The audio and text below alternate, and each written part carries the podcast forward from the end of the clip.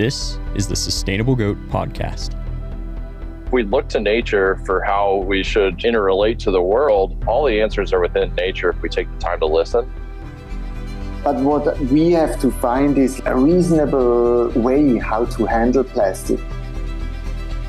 You know, consumers expect more. They're expecting brands to be more sustainable. They're choosing sustainable brands. These are the stories and ideas from those that will define a generation. I'm your host, Steve Cassinim, and this is our planet in focus. Let's dive in then. So, where exactly in New Zealand are you? Auckland, New Zealand.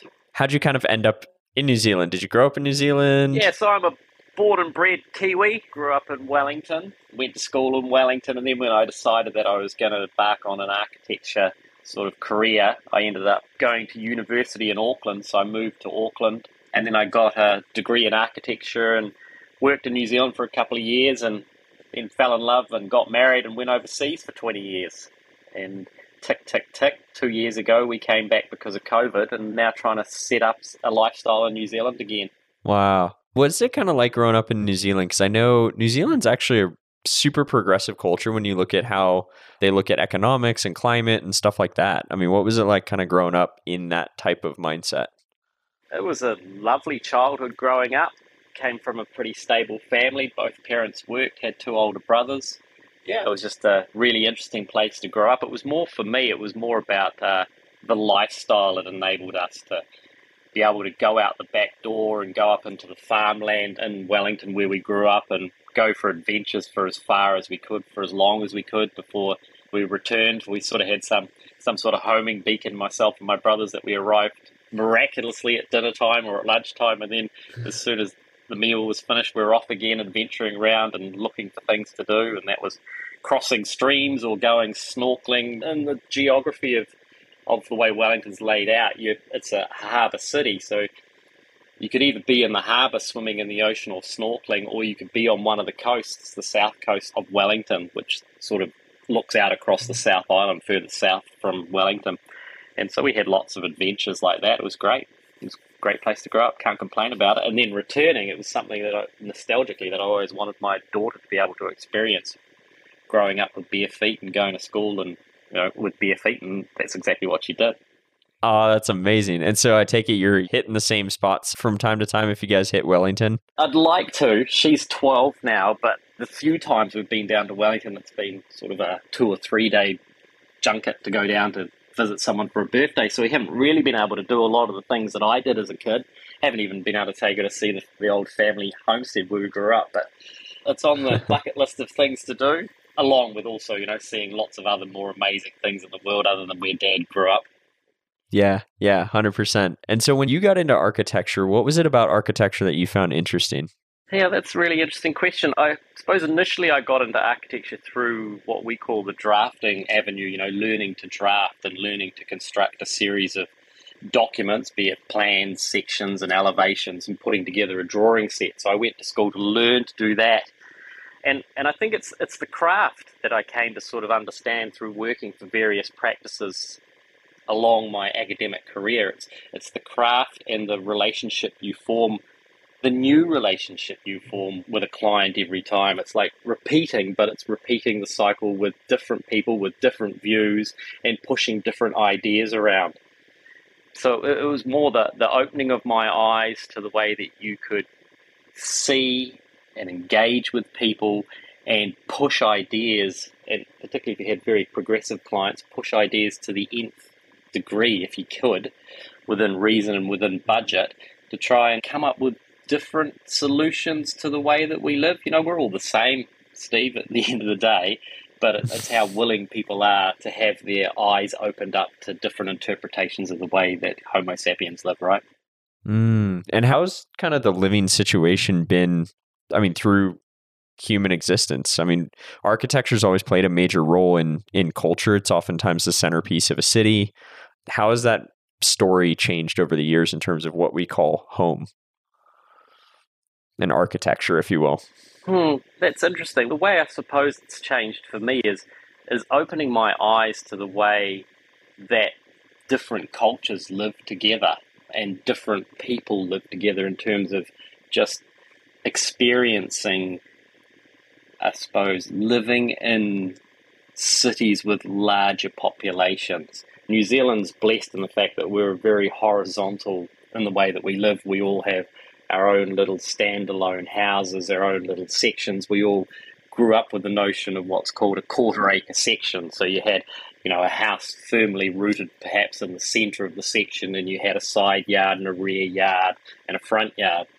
And the houses were all laid out facing the street and the predominant thing was the letterbox and the front door, and none of that orientation really had anything to do with the way that the Earth moved around the sun. And then when we moved overseas, and we learned about living on top of each other and, and vertical living, you know. And I think I expressed to you previously that my daughter, who's twelve, never never grew up in a building that didn't have an elevator, and so learning to live amongst the strata of different people and having people living above you or below you is really really kind of interesting. And so then as we've moved along sort of continuum of life and come back to New Zealand, New Zealand is starting to embark, or I suppose relatively recently, perhaps in the last 20 years, maybe 30 years, in the notion of apartment living. And our biggest city, Auckland, which is about 1.5 to 1.7 million people, has sort of had this influx of a lot of people building apartment buildings, perhaps developer led, not so much design led. And it's been very interesting watching those develop and come up. And I suppose that, you know, you learn from a lot from living in the UK and you realize all of these massive buildings they built in the 60s and then they're now, and even in America, right? They built buildings in the 60s, big apartment blocks that they ended up destroying and pulling down because they realized that they mm. created all sorts of social problems. And I think the issue with New Zealand in, in, its infancy is that you know we've got to realize that it's not just stacking buildings on top of each other or apartments on top of each other. It's also you've got to provide a public amenity and a private amenity to try and keep these places alive during the day, which is and night, which is mm. something you know like living in Mexico City with you know plus thirty million, or living in New York, or living in London, is that a lot of these places are, are alive and full of vibrancy 24 hours a day. And unfortunately for New Zealand, little old New Zealand, we don't have the population to sort of stimulate the kind of growth that we all want, that we've all experienced from overseas, to give you that really good, rich design essence. Yeah, so mm. we're a chicken and an egg back here. That's such an interesting way to look at it because so living is going towards that mixed retail. You have taller buildings, vertical living you discussed, and kind of you have this community level at the bottom. But I also think it is part about building a community where people can engage in all the different things that they enjoy to do. So, what does a community actually need? Do you feel that that role is more on kind of the community to kind of dictate that, or more so on the architect's vision of what they can build? Where's that line where the architect kind of has control over what a building or a city block kind of does? Yeah, I think it's tied hand in hand. You've got the architects who really want the vision, but you've also got the urban planners, and you've got to mesh together with everybody, including the community, and what they want. And our role as architects is to try and open people's eyes, perhaps even from a community level, to try and open people's eyes to the reality of if you start breaking down some of the barriers, if you start removing the fences between properties, you actually make places feel a lot more open and visible and a lot more friendly and a lot more caring and a lot more communication across neighborhoods. So, for a community based project, it's about going out and talking to the community. I don't think that an architect can come up with a solution in their own mind without going out to the masses, the people that are involved, the people that are there on the ground. And that's one of the biggest things as an architect or an architecture practice or the architecture community needs to do, and they do do, is go out there and get data from people, the people that really use these places. Like I said before, as we've learned from history, if you don't engage with the masses of the people for the community style projects, you end up building something that they don't actually use or they don't want. Mm. So it's, it's, it's more, I suppose, with maybe the invention of technology is the ability to reach more people and draw from them, whether it's a social housing and you end up having a lot of community meetings to understand from the people what they want from their social affordable housing. Do they want a common mm-hmm. laundry area? Do they want a common rec room? Do they want a swimming pool? Do they want X, Y, and Z? Or do they want to be able to walk short distances to be able to get to a lot of these community based things, whether or not it's a library or a bus stop or a train station. So when I went through architecture school, you thought of perhaps the guru, let's call it uh, Frank Lloyd Wright, who might come up with an amazing mm-hmm. scheme. But I think there's an underlying requirement from us in the architecture or the planning industry is to go out and make sure that we've canvassed everybody. And might not be the people that are speaking the loudest, it might be the quietest people in the room that you need to sort of say, look, excuse me, after the meeting, perhaps, hey, I noticed that there's a group of people in the corner that didn't speak up. They might have the, the most amazing insights into how they want to live. Mm. And how do you think that architecture process has impacted you? I mean, when some of the projects that you've worked on, I mean, walk me through some of those things I think that maybe architects see but normal people don't. When they go by and look at a building what are some of the thoughts that kind of go into some of these projects that you work on? Because uh, there's a lot that people don't see where there's a lot of mindful thought that goes into the materials that are used the amount of water how long it's going to last if it has to move. Yeah it's really interesting. In life you've got a qualification. It could be a degree in something and, and why do some people work so much harder and don't get paid as much as other people that work just as hard but get paid a lot more. What I found as an architect, you're constantly trying to solve all the riddles of putting a building together. And quite often, how that's highlighted to me is when people try and cut corners. So they might get an architect to do a design for a house but they won't get the architect to follow through with the construction administration, for instance, and then the documentation isn't developed enough to answer all the questions that will come back from the builder. And quite often I'll come across, you know, a series of people that'll be like, wow, I didn't realize there was so many decisions and, and I'm actually feel like I'm slowing the builder down because the builder wants to know X, Y, and Z and then I have to go away and research it. Whereas I suppose in the architecture profession, because of the process, you're constantly thinking, what's the next thing I need to answer? It's a process, right? You go through the process. You start with a mm-hmm. plan, a section, an elevation, or a model, or whatever. But you know, as you're moving through the continuum of developing or building a building, that all these series of questions are going to come through to you. So I suppose the thing that I've learned the most is that it is a process and you can't shortcut it and you get what you pay for. Mm. And the beautiful, mm. the most amazingly crafted buildings that you see in the world, the architect has held on firmly to the process and been true to the process all the way through. And I suppose has, has not let the client undermine it or the builder undermine it by providing cheaper solutions, perhaps, or alternates. I know as an architect, you're always looking at alternates because, you know, why wouldn't you? Mm-hmm but it's holding true to the, the vision, I suppose, is one of the things I've seen mm. and experienced, especially um, working for some quite high power firms, is that they have the vision and the client has signed off on the vision all the way through the process. And along the continuum of trying to develop and build the building, many people will come to the fore and have their opinions, but their opinions might water down the vision. And it's holding true to the mm-hmm. vision, making sure the client gets what they pay for. Yeah. Architecture is starting to change quite a bit, I think, in that it's more how can we design systems that either mimic nature, that use nature in a better way, that either cut down on water. What are some of the movements that are kind of going on in architecture, and how are you kind of seeing that work with clients? Well, I suppose it's a bit of a two double-edged sword there, isn't it? If you take a commercial building, you it's all about trying to maximize the amount of light that you get into a building natural light while reducing the amount of physical heat gain that comes onto a building. So you're not relying on mechanical systems to reduce the heat, but it's trying to create beautiful environments that people feel comfortable to be in. And like you say, it mimics nature or invites nature in. So mostly it's about, in my opinion, it's about light and the absence of reliance on mechanical, for instance. And I was in a, an emergency department the other day and I was talking to the doctor in there, and I noticed that the doctor took me into her office, but her office had no windows at all. And I said, "Well, how does this work? You know, how does this make you feel? You're here for eight hours a day, if not longer." And her, mm-hmm. her response was exactly that. She said, "Yeah, I would love to be in a in a space that had an outlook that had natural light, mm. had natural ventilation, but unfortunately I don't, and we'll put it down to poor building design or or a poor brief or just perhaps the reuse of an existing space, and that's what they ended up with. But from my little bit of experience of working in healthcare, people need natural light, people need natural wind, they need to be able to mm. see the sun, they need to be able to see the clouds, they need vegetation because that all helps in the healing process.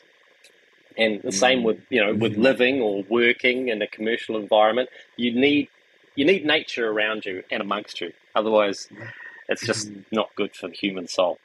Wow. So how would you design a space? Obviously, there's a lot of variables in there, but when it comes to natural light and airflow, I think you kind of touched on something that I've been really interested in, which is passive heating and passive architecture. So, how would you not use mechanical things to pretty much light and create airflow in a space? It's looking at the site, right? You've got to do all of your site analysis in terms of climate, orientation, predominant wind direction.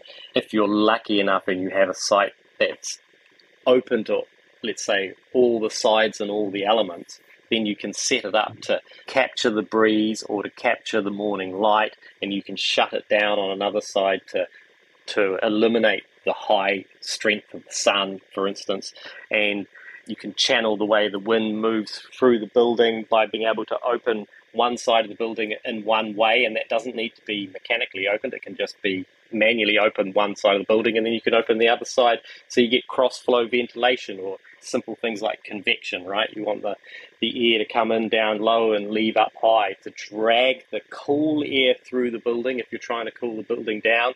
So the cool air gets dragged in down low and the hot air gets pumped out or sucked out out the top just simply by creating a positive and negative pressure zones from one side of the building to the other.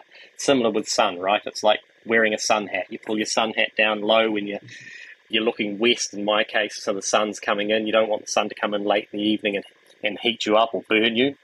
You also look at materials that might be able to store energy to re release them later on in the evening when it cools down. The simple adage of, you know, feeling a concrete wall that's been sitting in the sun all day, and once the sun's gone down, that's re radiating out energy. It might not be concrete, it might be water, depending on how much energy you want to be able to reticulate through the building. You could be using water with mass. So the water heats up and then travels via convection through the, the base of the building and then re radiates out up through the building. One of the biggest things about all of that is the instant ability to be able to get rid of heat is another tricky thing, isn't it? Too much heat could be a bad thing, but providing you're able to open up and allow you know the passive ventilation process to take place, then you can get to a comfortable position. And then you can balance mm. that and temper it by having mechanical systems. Maybe they're just mechanical motors that are driven by photovoltaic cells that set to a sensor or a thermostat that can control it. So we're now starting to bring technology in, but we're not reliant on technology. You know, there's something about the the human nature. There's something pleasurable. There's something about feeling like you are connected to nature. And I think it's the action also of being able to open the window it's different to be able to mm. open a window or a door to feel the cool breeze come in than putting on a fan that just pushes the air around. You feel more connected, if that mm. makes sense. Yeah. Yeah, definitely. And the passive design in terms of airflow and everything, it's been known for a long time. Do you feel like it was kind of forgotten for a bit or just that technology is enabling advancements in that process? Because some buildings, I think they're meant to just put some air conditioning on the roof and that's it. And it's almost like designed to just block them with air conditioning. that's pretty much it. So, how do you kind of see that process have been? That process feels like an afterthought, doesn't it? Whereas, you know, you've, you've mm. created a box and now you're finding it's heating up, so you plug something onto the outside of the box to change the internal environment of the box. I think early on, you have to identify on a project how much time and, and money and R&D you want to invest in, into a passive design. Mm. And then there's you can go to all the extremes where you can take on the passive ideas or you can also, you know, try to become qualified in a passive design sense. And so there's some sort of mm. happy medium. It's either down the bottom or out the top or somewhere happy medium in between those two areas. But I think quite often when I'm talking with teams or I'm working with teams, you know, we'll bring in a sustainability expert and we'll start thinking about LEED and how many points or what sort of system we want to try and adhere to, whether or not it's platinum, gold, or and it's just a matter of how by going through the process, how can you accommodate these requirements without looking at the life cycle costing of the building without spending too much money up front because the client might not have the money or where the client wants to end up in terms of their building. So it's a lot of it's client driven because you can throw as many of these ideas into the design of a building. You can keep throwing stuff at it, but it's just a matter of trying to find out whether or not it fits within the budget, whether or not it fits within the client's requirements, and also perhaps educating the client on the way. Because mm-hmm. I was also wondering about that. Is that decision to go LEED silver versus LEED platinum, for example, is that decision purely just financial?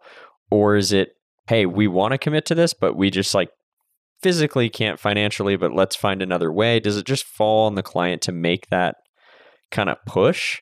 Or do you feel like it's more on the industry to kind of provide an, an easier solution where it doesn't initially like kind of gut a budget in order to be more thoughtful in the design process you should be striving to try and be as sustainable as you can so every decision should be mm-hmm. striving for the top whether or not you reach the top is another thing but you can always in some cases you can actually upgrade a building from one level to another by perhaps finding a more efficient mechanical solution down the line. You might pay a bit of money to do that. But I think it's kind of like a little bit of your due diligence, right? You have to be pushing to be as sustainable as you can and potentially as passive as you can because ultimately you're saving you're saving a lot of things, right? You're saving on material costs because they're not coming from outside a certain distance. You're saving on mechanical costs because you're not relying on mechanical as much because you've got natural ventilation as part of the system. So I think it's it's a little. I don't even know if it's an unwritten code, but it's it's a little bit like you as an architect, you just need to be pushing sustainability towards the client the whole time. And the flip side is that the client can put their hand up and say, as a business, we're striving to be more sustainable or we're striving to be carbon neutral, and therefore we are taking these steps and being seen to be in the top echelon of companies in the world that are, you know, maybe it's the top 25%. We're aiming to be up here as being one of the better manufacturers or providers or designers or developers in the world because we are constantly striving to do things better, more efficiently, cheaper. Maybe the building lasts longer because of certain decisions we've made. It's less maintenance, less life cycle costing, all that kind of stuff. Yeah.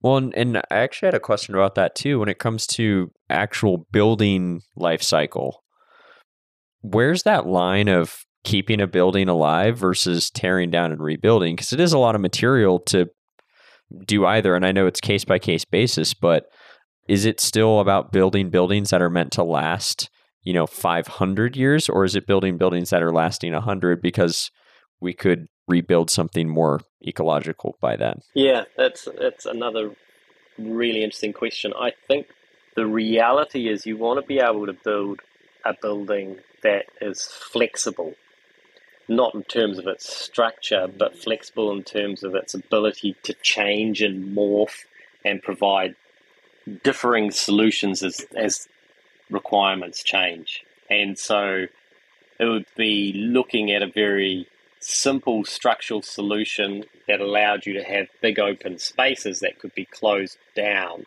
and divided up and reused.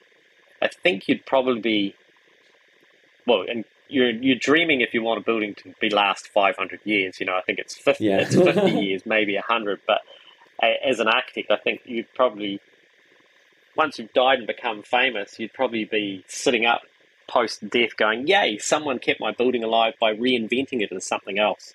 And there's a lot of there's a lot of design expertise and a lot of satisfaction when taking a, and taking an old building and you know or an outdated building and being able to flip it into something that's modern and reusable, but also has you've done it in an economically viable way.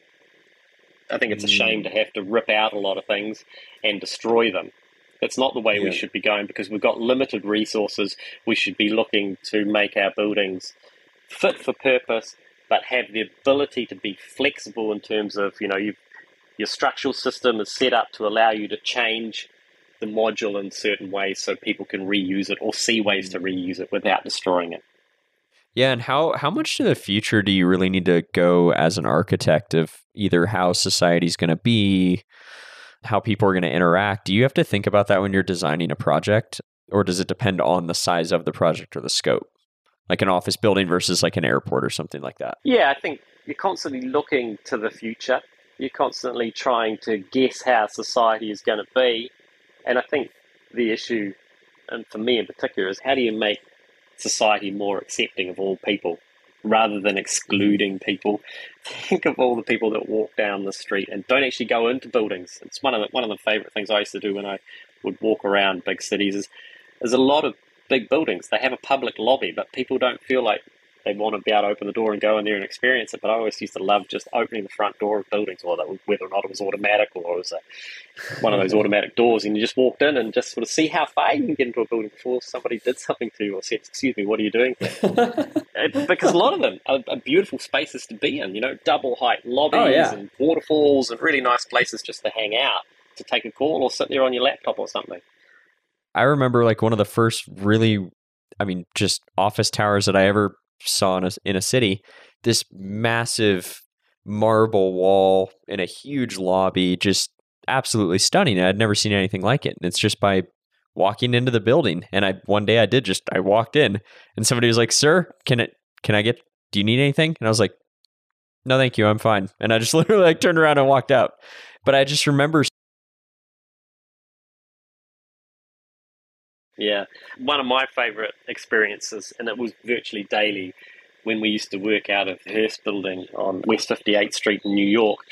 It had this beautiful foyer, which wasn't really known to the public, but it had a triple height space, if not an 80 foot high space, with a beautiful piece of art in the form of what's called an icefall. So it was a waterfall of water falling over some glass bricks, and then it had a beautiful Richard Long mural made out of mud. I think it was from the East River and the Hudson River that was smeared in a beautiful pattern. But you'd come down these escalators, so you're in the private side, and when you went through the security gate, there was a little lobby. And the amount of times you'd come down those escalators and you'd be seeing people, and you could tell that they were tourists coming in just to have a look. And often the security guards ended up being a little bit like, you know, giving free guided discussions about the design of the lobby. And they were qualified by the fact that they knew a lot about the space because they'd been there and perhaps they'd even talked to the chief designers of the team about it or were there when it was being constructed. Mm. But it was it was beautiful. It was beautiful watching one the people who were coming in off the street and they might oh I was an architect from Europe or I was an architecture student from China or something coming in to have a look at the space and then being able to be engaged by someone who wasn't the designer but knew enough about the space to be able to talk to them. It was beautiful. And that's probably what stimulated me to go, well hold on a minute, there are amazing lobbies all around the world. Let's go and find them, walk into them and experience them. How important is that to kind of educate people on architecture, the, the thought process that goes into that? I think whenever people go into spaces, I mean, this happened when I was a bit younger, you go into a space and you would be inspired by it. There would be something about it, and you couldn't necessarily put a finger on it, but something about it was inspiring. And to me, that's good design. How important is that to educate that to people who aren't familiar with it? Hmm, that's. I'm not sure you're not conscious of designing a building and then saying, I want people when they're standing here to feel like they're, I don't know, experiencing X, right. Y, and Z. So therefore, you know, you feel like, oh, I've got to put someone on the corner of the building so when someone comes in, I've got to tell right, them this right. is what you've got to see. But I like what you were saying that everybody experiences something about the creation of space. And when I'm talking mm-hmm. about space, it could be the physical space created on the outside because you've put a building right in the middle of a field, or it could be the internal space that you created within the building, right? And so that's the joy about creating buildings or creating architecture is you're creating a series of spaces that people experience. And you're absolutely right. Sometimes you can move through space and go, wow, that was amazing. It was absolutely uplifting. I felt so connected with one, the space, and two, the people moving through it, and three, the environment, and four, the sun, the way it moved across the sky, and the wind, and everything. And you just can't put your finger on why it is. And I think it's mm. got a lot to do, in my case, with scale. Think about how you compress yourself when you go into a space, and then it opens up, and you feel that sort of sense of awe. You get it when you go into into a church. You go in through a tiny little front door, and it opens up to the heavens. It's something about us as animals that we that we like, that we we feel uplifted, or we our senses, our our emotions are affected by the environment around us, and when there's an environment that's perhaps designed and created in harmony, bringing together a lot of these elements in a very harmonious way. We can't put our finger on it, why it feels so nice, but maybe that's it. It's proportions, its scale, its connection to the outdoor or the indoors. There's a whole series of things you can layer up on themselves. It's simplicity, it's ease of being able to read how you move through a space. We've all been there in times where you've rushed into a into a situation you don't know. It's not immediately obviously which direction you're supposed to be going. And if mm. you've got spaces that are very clearly defined and very logical in the sequence with which you move through them and relaxing and you're not feeling like you're in a hurry, that's that's why you enjoy them. Mm, that's so interesting the subconscious side of how people experience buildings.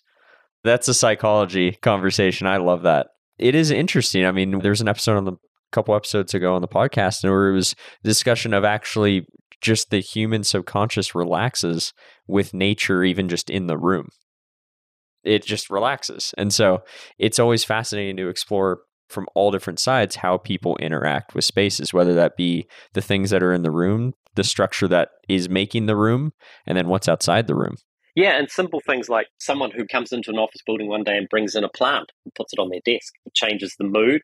Is the plant happy? Is the plant sticking up and being positive and growing in a nice way, or is it sad? And that's how we are. We're very similar. Do we get enough sunlight? Do we get enough water? Do we get enough food?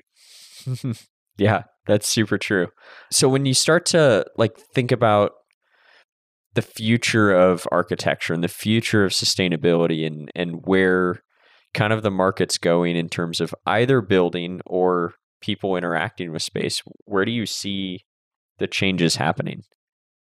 Hmm. It's kind of interesting because technology plays a huge part in the fact that we're so much more connected globally, right? And so whether or not we, and I think I touched on this previously when we last spoke, whether or not we need these gigantic spaces to bring together thousand people on one floor plate or 500 people on one floor plate, you know, do we need these massive spaces to bring all these people together to have them are they communicating are they working in the right way and i think what technology has done is it's given us the ability to be able to communicate around the world while staying put and not necessarily leaving where we are i don't know if that's a good thing or a bad thing because i still think the conversation you and I are having via technology is amazing, but it might be even more amazing if we were actually together. Mm-hmm. And it's the touchy feely, right?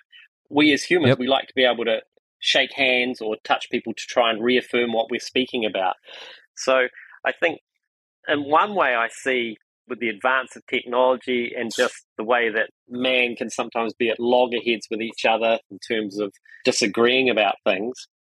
I think in some ways you could see the world going to a situation where people build buildings to keep people out. Whereas I think we almost want to be breaking them down to let people in. And it's mm. a, again a chicken and an egg thing, you know, how secure do you need to be? The experience, for instance, of going to an embassy to pick up a visa to travel to another country, I always find that incredibly emotionally draining is probably the wrong word, but I find it incredibly draining and I'm always hyper aware. It's similar to going through security at an airport, right? And I think we touched on this previously. How do you remove all of those feelings that people feel. I feel guilty when I walk through an airport. I'm not. Yeah. um, but how do we remove all those feelings so that people can therefore enjoy their lives and enjoy the space and enjoy the interaction and know that they're secure? So I would like to see, I think, you know, that buildings open up more to people and there's there's the ability for people to move through them and interact with them more. And the whole thing about you talk about the internet, you know, and people being able to go into buildings. And when I was living in America, each sort of like AT and T or Verizon, it would be a Verizon building or an AT and T building. So I mean that your telephone worked really well if you're on AT and T in a multi-story building, or it might not have worked that well if you're only on Verizon. But you need to be able to break all that down. And then when we traveled overseas and we went to somewhere in Cuba and there was a park that was just full of people, and we were like, "Why is it full of people? They're all locals are here. What are they doing?" It was free internet. You know, so you need to be able to, in some regards, break down all of these barriers to do with technology to allow people to be able to interact more you know, free internet for everybody.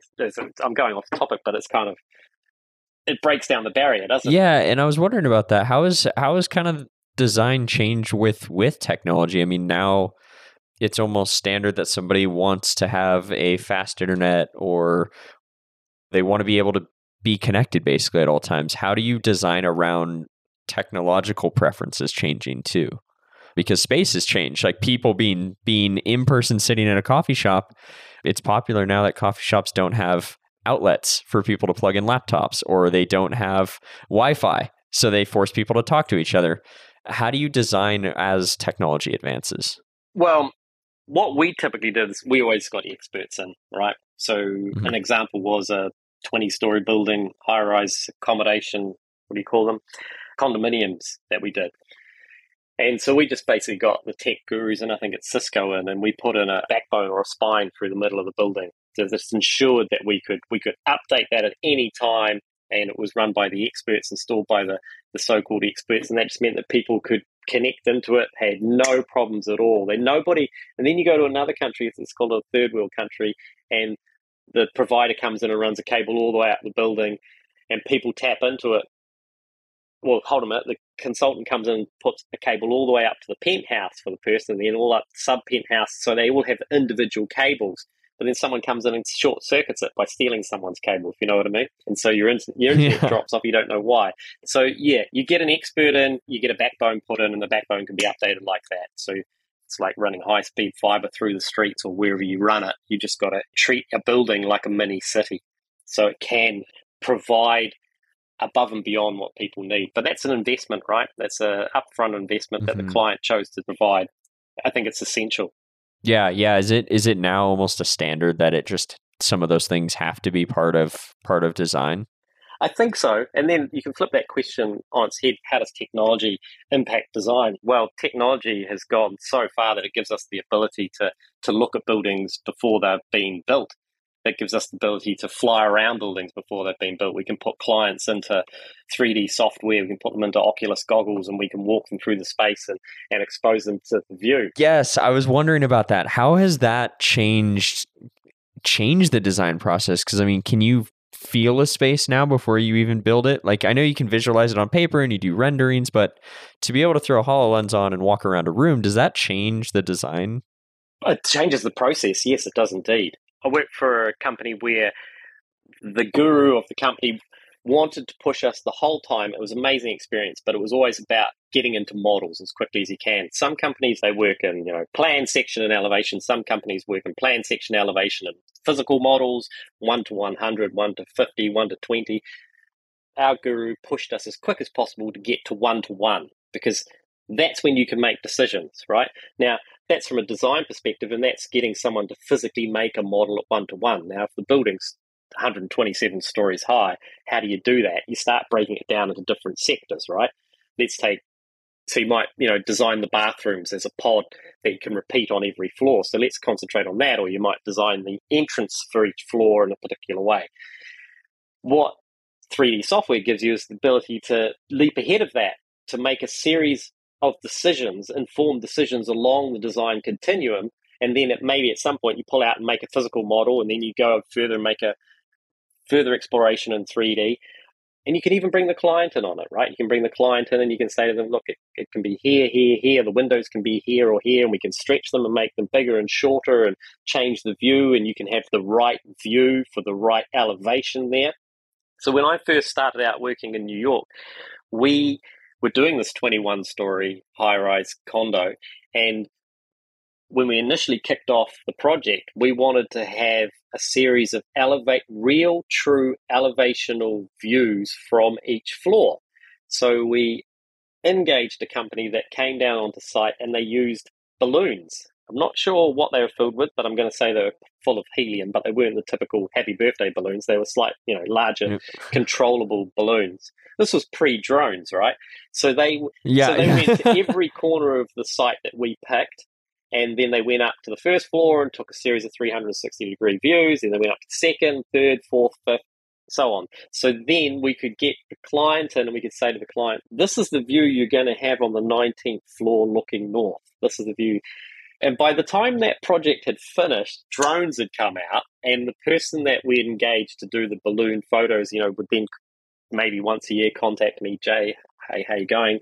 I'm just sort of doing a bit of preemptive as the work coming up because then they moved into drones. You know, you've got software now in SketchUp that can place you in the right site, that can track the sun that moves across the sky, that can map those elevational views to the to the view through the window. It's amazing.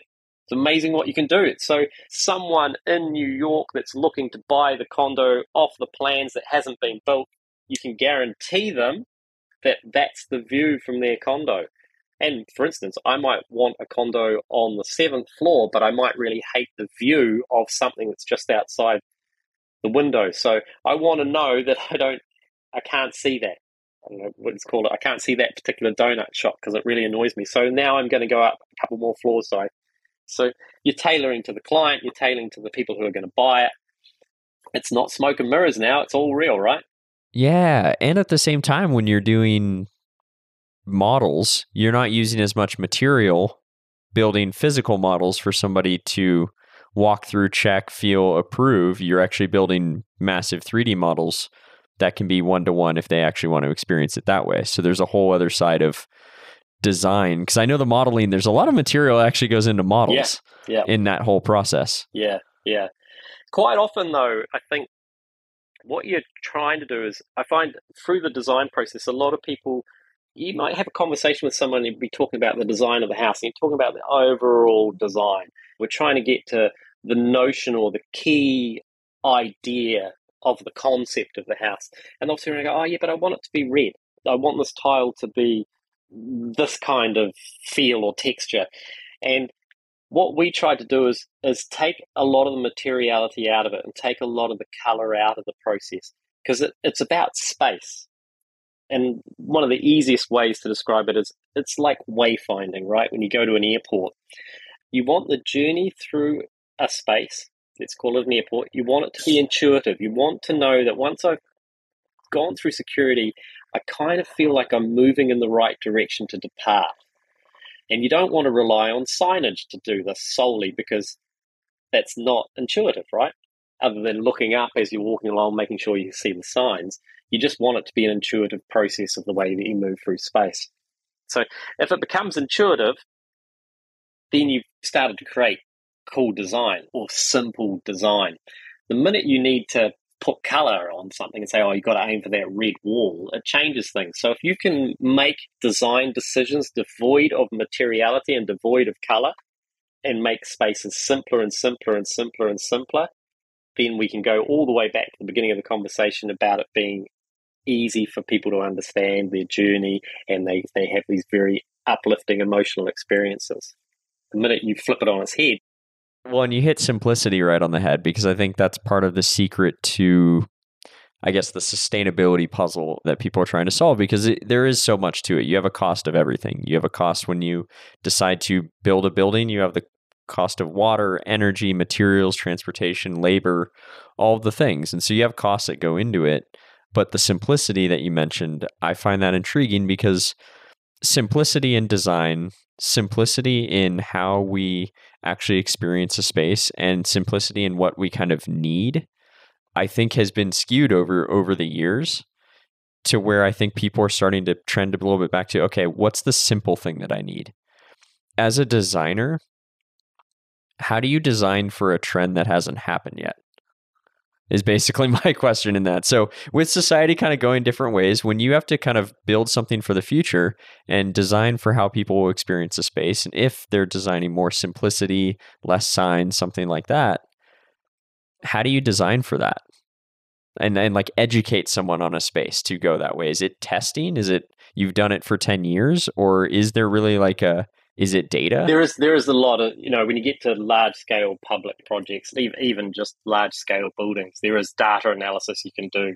The times that people spend to go through a security turnstile, the amount of people that are coming to the buildings, the time it takes for people to go through security, the time it takes them to stand and wait for elevators, the elevating system. So there's a lot of data there because what you want to do is you want to pull in all the leading experts in their field to contribute to the design process because you don't want to design what you think is an A grade office building and quite typically the top floors are for the owners of the building and have them standing around at the bottom of the building going, well, why is it taking me 10 minutes to get to the top? So there's a lot of data and analysis you can do to figure out, you know, how big your core needs to be, how many elevators you need, how many X, Y, and Zs you need in order to be able to provide, let's call it a grade level of service. Mm. Yeah, because I, I believe the simplicity is almost in the the seamless. Yeah. It's the user doesn't even notice that they're going through a building, that they're experiencing a product. You just want the experience to be seamless. And I always found that simplicity in design allows that to happen. How does someone flow through, for example, even an airport? What are some ways the flow of a building really makes a huge difference? And like what are some of like the bottlenecks? Because I've always been intrigued by that of specifically if you're going to have a space where people are going to be hanging out for a long period of time, in an airport's case, maybe security. What does that security space now look like? Is it just screens and ads everywhere? Or is it actually like, can you have a natural space around you and something to kind of, as you mentioned before, relax them through the process? You know, are there ways to kind of do that? Yeah, there are. And it's very interesting because the psychology of travel, right? The psychology, the different user experiences, the different user groups that use the space or traveling through the space. And the anxiety that people experience while as they get out of their transportation start arriving towards security and some of the mechanisms we've used is providing you know you've got a whole an umbrella of security you've got to remember that at the end of the day you can't let's say um, compromise that umbrella of security but you can provide people with perhaps simple design mechanisms of view shafts so just before you enter that security line you know that you're coming down a tunnel, you're being funneled towards the security area. But when you're there waiting in line for security, one of the ways to alleviate some of the stress and anxiety is to make sure that you can give people a view out so they know where they're going after this. So they know that they can go towards the light, the big window. And when you go towards the big window, that means you can now see the airfield. So you can see the mechanism, the transportation mechanism. You can see the plane. It might not be your plane, but once you can see the planes, you can then understand, oh, here's the runway, oh, here are the gates. Maybe they're laid out to my left and the, and the right. So you're now a little bit confused about which way you should turn left or right. And that's where signage might come into it. You know, gates one to 10 are left and 10 to 20 are to the right. But it's that, it's that portal beyond security. And if you can make that more interesting, more shiny, more disco bally, perhaps, than the actual process of security, you actually forget about security because it's just sort of natural that you take off or or shed these implements and then you pick them up again. So I think it's again, it's about scale of space. You know, when when you think about it, you come into a secure zone, people probably want to lower the ceiling heights and compress the walls because they want you to travel in a particular direction. And then when you pop out, you want to open it up and make it more cathedral like so you feel like you've you've survived the process and you're now feeling uplifted and the windows are now floor to ceiling and the ceiling's soaring up. So now you're feeling like, oh, I'm relaxed. I know there are planes here, and now I'm ready to fly or leave or arrive. I like that. What's your dream building to build hmm. that you either haven't built yet or maybe you already have? what's what's kind of the dream building? I think you know all architects or all designers probably dream of designing a house or a series of houses or a series of spaces or so I, I would think that it's not so much my dream but I, I would like to try and satisfy the requirements of living but in a very simple and minimalist way while still providing all of those creature comforts. I always mm. sort of try to talk about exploding the notion of how we live in a house. So you pull it apart, but when you start to pull it apart, you come up with these problems of, well, what if I get out of the bed in the middle of the night and I need to find the bathroom? I don't want to have to go outside. But at the same time, all of these interactions are kind of can be quite separate. And just trying to simplify it down. What do we really need? We need shelter as at the simplest form. You know, we need a roof over our heads to stop the rain from hitting us or the cold, or we need warmth, so we might need a fireplace. It's almost trying to regressively design in a way, or eliminate all of the distraction of design, or eliminate a lot of the the details, you know, the erroneous details or the decoration. So simplify everything down to the the simplest, purest form. Now that is probably one of the hardest things to do. If you think of all of the amazing things in life, all the most amazing pieces of design that we ever experience, and some of the spaces that you hit on that are simple. They're simple for a reason because they're they're not complicated. They're uncomplicated. They're uncluttered. But that takes a humongous amount of effort to make something so simplistic and beautiful and pure. Hmm. You hit on something so important and something I care very deeply about. It is just that the thoughtfulness of design and the simplicity and the beauty in those designs. Like to me, that you can see the thought that goes into something simple if you know what you're looking for or how to look for it but it's that i mean for some people it's that experience of an apple device or it could be a beautifully designed old jaguar. Mm, it could mm. be you know a beautiful frank lloyd wright building. I mean there's different ways that industrial design a chair it could talk to somebody in a different way and it could be seemingly simple. But it's so complex in the idea and how they communicated it that that's what makes it beautiful. And i i love that you hit that because i think that part of our shelter and where we spend a lot of our space i think we spent we spent so much of our time in the last few years inside in spaces. And how did those spaces make people feel? And i think that's where that opportunity for bringing nature back in and looking at our design and our spaces differently and simplifying is like what are the simple things that we need to actually be happy? For a lot of people when they got back outside they were happy.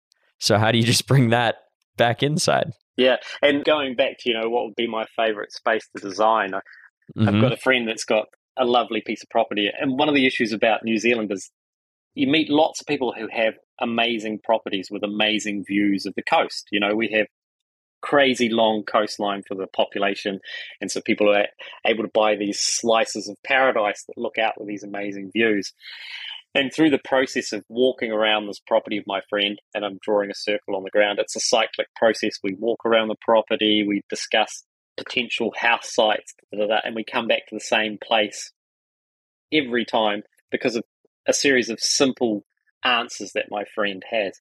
But the next step I wanted to do was because we go down there, we camp quite a lot. The next step was as I wanted to take him down there and I wanted to give him a bundle of sticks, just sort of heading towards dusk and say, okay, let's let's go and build a fire where you think you want to put your house because we know we want to have a fire in your house and let's go and experience what that is. And you know and then then the next step might be well now let's just put a little bit of a shelter up. Let's call it a tent fly and sleep there and really experience it to make sure that this is where you want it to be you know so i was trying to take the notion of simplifying life a little bit rather than us you know turn up with our car and unpack the barbecue and x y and z. Why don't we just walk there tonight have a little fire what we need for the fire a few rocks and and a faggot of sticks and a lighter and a log to lean against and then let's talk about the notion of your house. I thought wow that's kind of an interesting process. It's, i'm trying to simplify it. Wow, that is a really really cool way to think about it. That's I've never heard that approach before. That's fantastic. And then there's the other one, right? You know, and this is uh, definitely something I've picked up along my career. Is quite often people will come to you and they'll be like, "Oh, so I've got these house plans, or, or or this is what I want my house to be like." Okay, cool. Draw a love heart where you think the center of your house is, and it's really interesting how people draw that love heart in different places. But I think with modern times and the way, particularly, I like to live, it, it's centered. My life and entertaining is centered around food. So it's centered around the kitchen and the extension of the kitchen. And I don't particularly like people coming over and then me just whipping out a meal and going, ta this is what I prepared earlier. I like to have people come in and welcome them in. And, you know, it's always mm-hmm. when you welcome people in, would you like something to drink? Would you like something to eat? And so that's how humans are. And, and, and if, if in a simple form, if you invited people over and you had nothing, you might have a fire. And so that's where it all starts. Now, the fire could be your stove or it could actually be a fire. Mm. Last few questions, but one of the one of the questions I'm really curious about is do you believe that design is led by watching humans experience something? So for example, when you come inside, you say, Would you like to eat or drink? And this is where I spend my time, that the kitchen is the center of the home. Do you feel that that is consumer decision or is it a design decision that says, well, 40% of people said that they they like the living room is the center part and 60% said the kitchen. Well we're going to design all apartments now to have bigger kitchens. And then does that slowly change the mindset of the consumer or is there always an equilibrium that's always found just with design? Well i think it's probably an equilibrium but i, I think and just from observing humans continually observing people it's like when you go to a party right you go to a party and where do where do people end up at the party they normally end up, you know, around the fridge and the kitchen, all that kind of stuff. But you could herd them away and say, that's enough people out of the kitchen. Let's go hang out in the dining room or in the lounge and put music on. I think what people do collectively is you store up ideas or you store up experiences of the way of when you move through space. And when you move through space, it's basically moving through your life, right? And you store up these experiences. And, and you've, you've recounted a few iconic experiences, talked about a Jaguar, talked about Frank Lloyd Wright. You know, so you store up some cool experiences and and you carry a mental scrapbook around with you in your head. Subconsciously, you've parked all these things. Oh, wow, I really liked that space and I can't figure out why. And I'm going to tell you it's because it was the simplistic form of it and the, and the scale of it. That's why. And it felt nice and its integration with nature.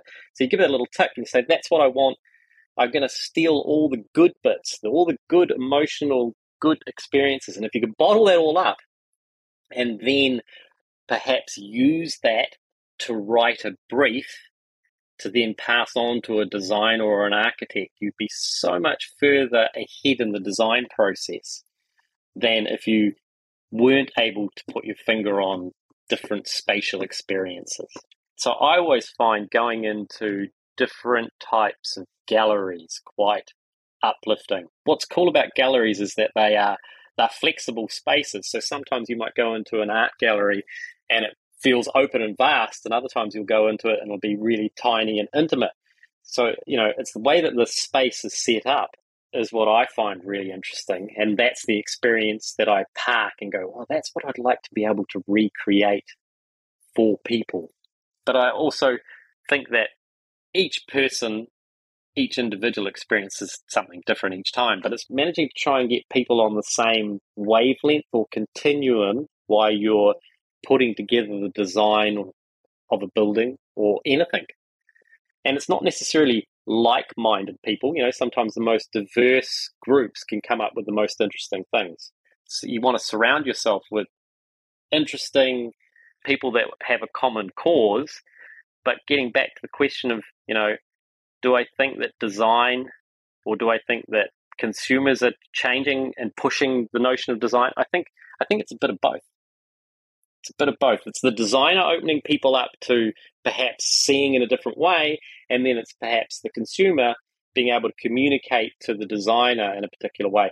And that brings you around to different cultures that are more design savvy than other cultures people in Europe that have grown up around plazas, for instance, or piazzas, if you want to call them that, they get that whole idea of community. They get that whole idea of living on top of of a commercial space, on top of a restaurant. And when you go to these places, South America or, or in Europe, they have an amazing vibe to them. And a lot of them are very tourist centric. But if you get off the tourist centric these smaller piazzas or plazas.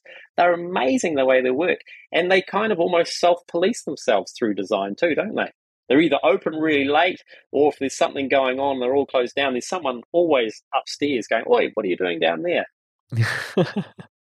yeah, that's a hundred percent. It's a it's a balance between the two. Yeah. So where where do you think design right now can educate the consumer on kind of what the future of architecture can look like? If if we're from the design process or on the commercial side, thoughts are to be more circular or to be more thoughtful in design or to utilize the space even more, bring nature in. Whatever that narrative is, what do you think the best ways architects or designers can integrate that to consumers nowadays? Well, I'm going to use an example of, I think it was I might be wrong, but I think it was Shop Architects in New York that opened up sort of a very small slither of a sidewalk walk of a building with panels for another company that has just recently opened up an, an office on in Venice Beach and they leave their doors open, for instance. What I always find fascinating is architects kind of tend to squirrel themselves away. Or you've got architects who, who do a couple of things. They they don't necessarily demonstrate or live what they do. And I'll go all the way back to the beginning of when I first started having graduated with an architecture degree, and I got a job working for a practice, and they just inhabited a house and that, and then turned it into an office. And it's another sort of bugbear I get is you buy a house and you think, oh, I'm gonna, I'm gonna change X, Y, and Z of this house. It was built in the 1930s, and we're now 2023, right? So if you have all these grand ideas when you move into a house that you've bought, this is my theory that if you don't change it quickly, it changes you. So you basically end up accommodating yourself within the bounds of a 1950s or a 1910 esque house and living within it.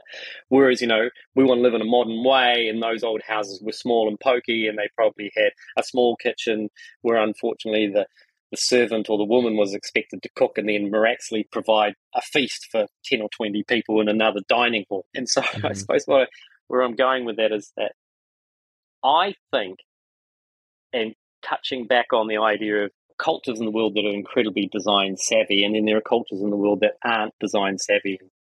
There's a big difference between them. I think architects and designers need to be able, a little bit like the description about buildings opening up to nature, is you need to have more engagement with architects. Architects need to be able to do more, I suppose. You know, I always had the problem where we were architects for what I'd call the top 3% of people in the world. But we want to try and bring ourselves down to being able to be architects for everybody. And there's mm. financial constraints, X, Y, and Z. But the more educated you can make the common person about design and the reason behind the design and the reason behind the decisions, the more they will request better design of spaces and places. Rather than being dictated on in that direction, we want everybody to open up and ask for more. So it's education, mm-hmm. right?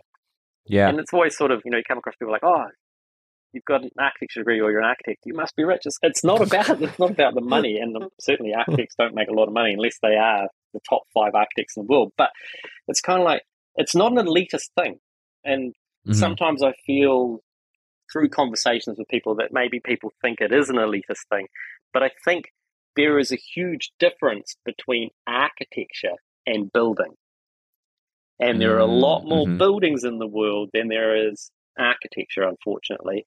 And you get drawn into conversations with people about, well, what do you think of this, this, and this, and this? well, that's quite obviously a building. Mm-hmm. Built perhaps by a builder or built by a developer without the input of the design fraternity. And so that's mm-hmm. the sad thing yeah. is there's there's the education of what architecture is, and then there's the education of the people so they can ask more of buildings or ask for architecture.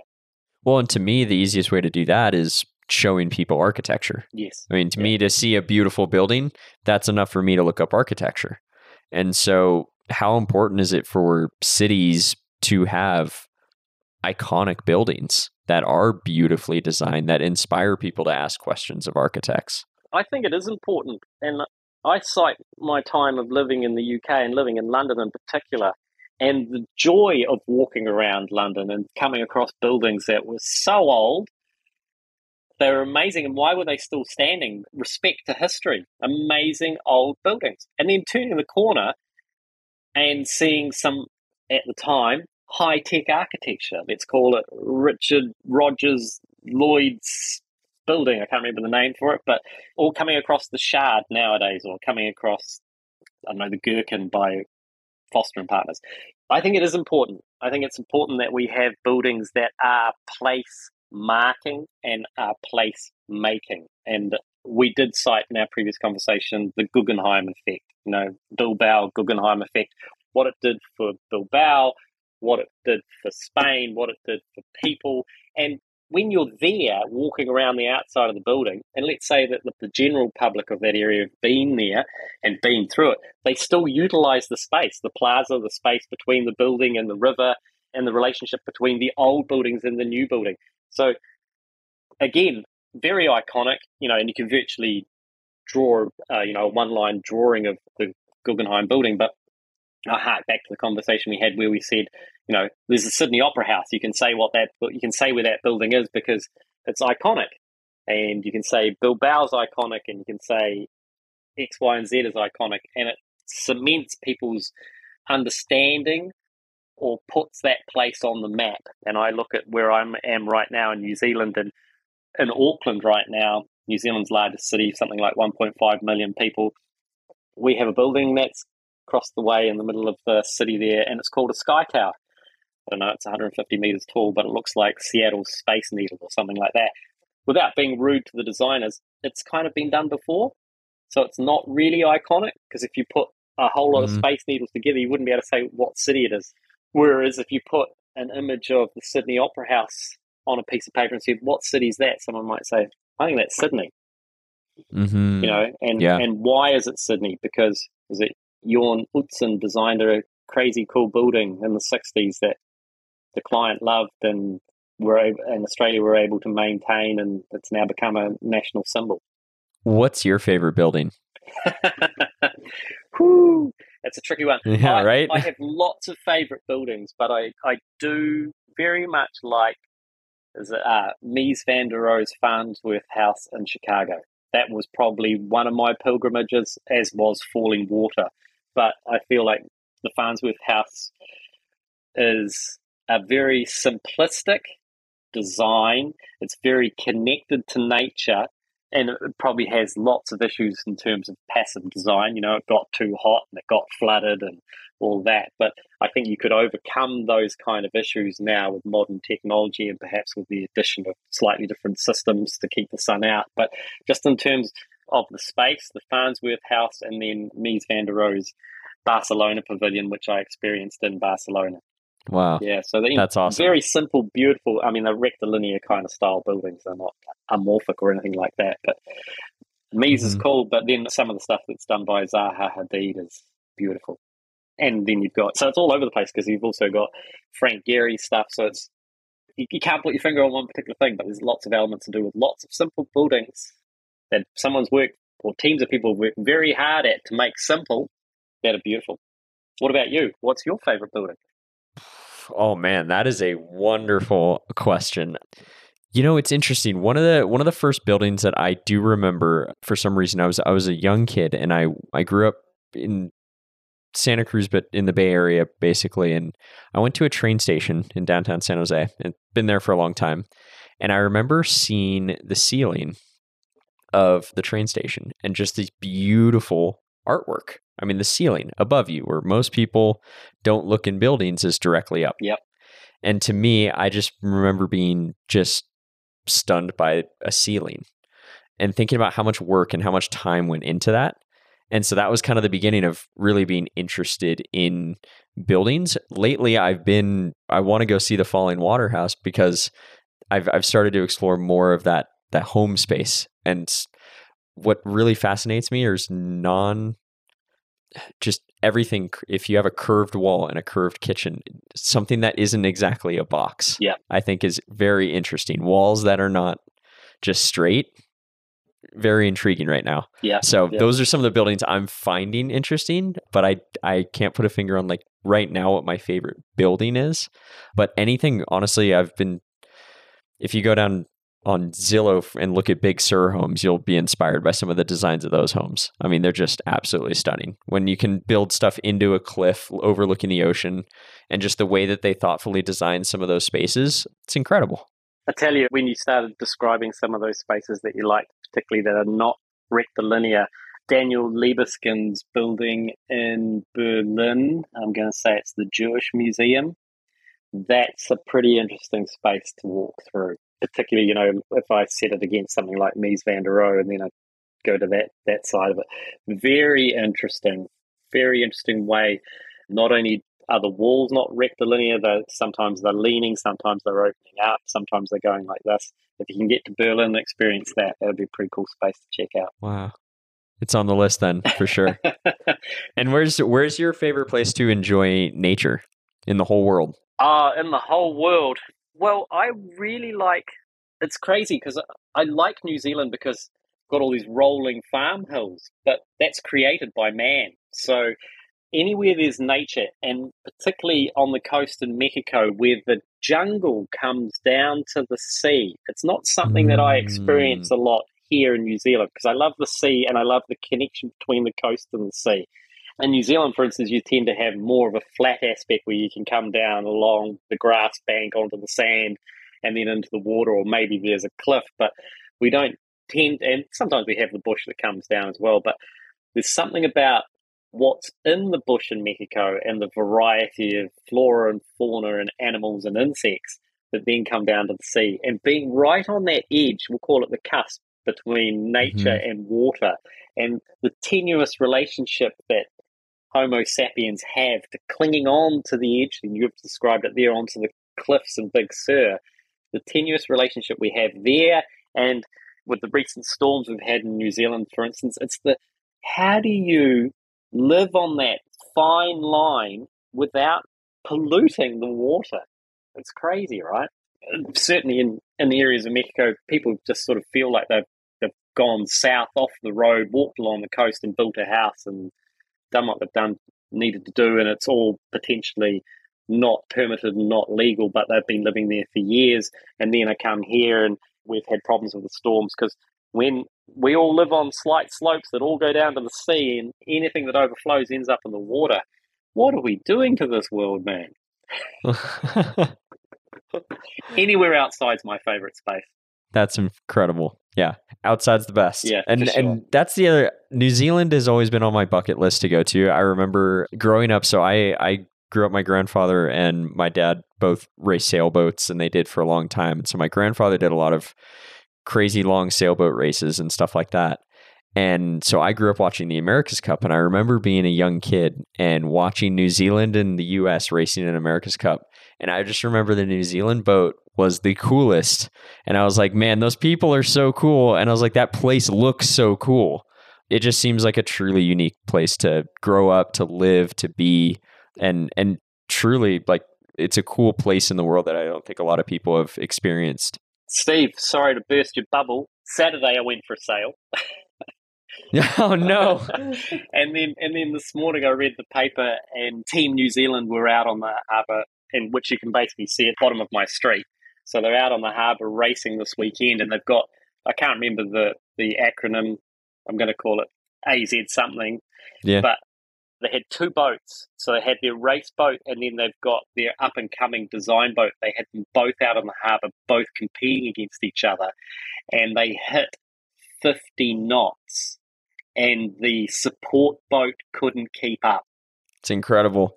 You know, it's incredible. That's foiling. And so I go out my door and I turn and I walk three houses, so less than 110 steps, and I'm on the beach. And on a nice day, this beach is 1.2 kilometers long, and on a nice day, and I'm talking nice from a sailing perspective, there will be somewhere between 25 and 100 people out there foiling on. So they've got those new sort of things that look like a butterfly that they just hold on to. Yep. And they're yep, all the foiling. And some of them are out there on battery foil boards, so they don't have a sail at all. It's it's Mhm. amazing, dude. So keep up that dream of coming down to New Zealand and come and experience some of that. God, just a playground. Playground. It's wild, eh? Yeah. awesome. Well, Jay, thanks for taking the time. I just stoked to have you on the podcast talk everything about architecture and design because I think it's it's one of those areas I've always been fascinated with. I'm nowhere close to being the expert in it, so it's really great to bring somebody like you on. Thank you for listening to the Sustainable Goat podcast. I'm your host, Steve Cassingham. With each episode, we can further define what it means to create a truly sustainable and resilient future. I think the new status is to show that, that you actually care. You want to drive change and you want to be part of a sustainable future. People fight for what they love. Let's uh, really all start for a small but significant shift in the way we live, we consume, and we plan our life. Join us at sustainablegoat.com.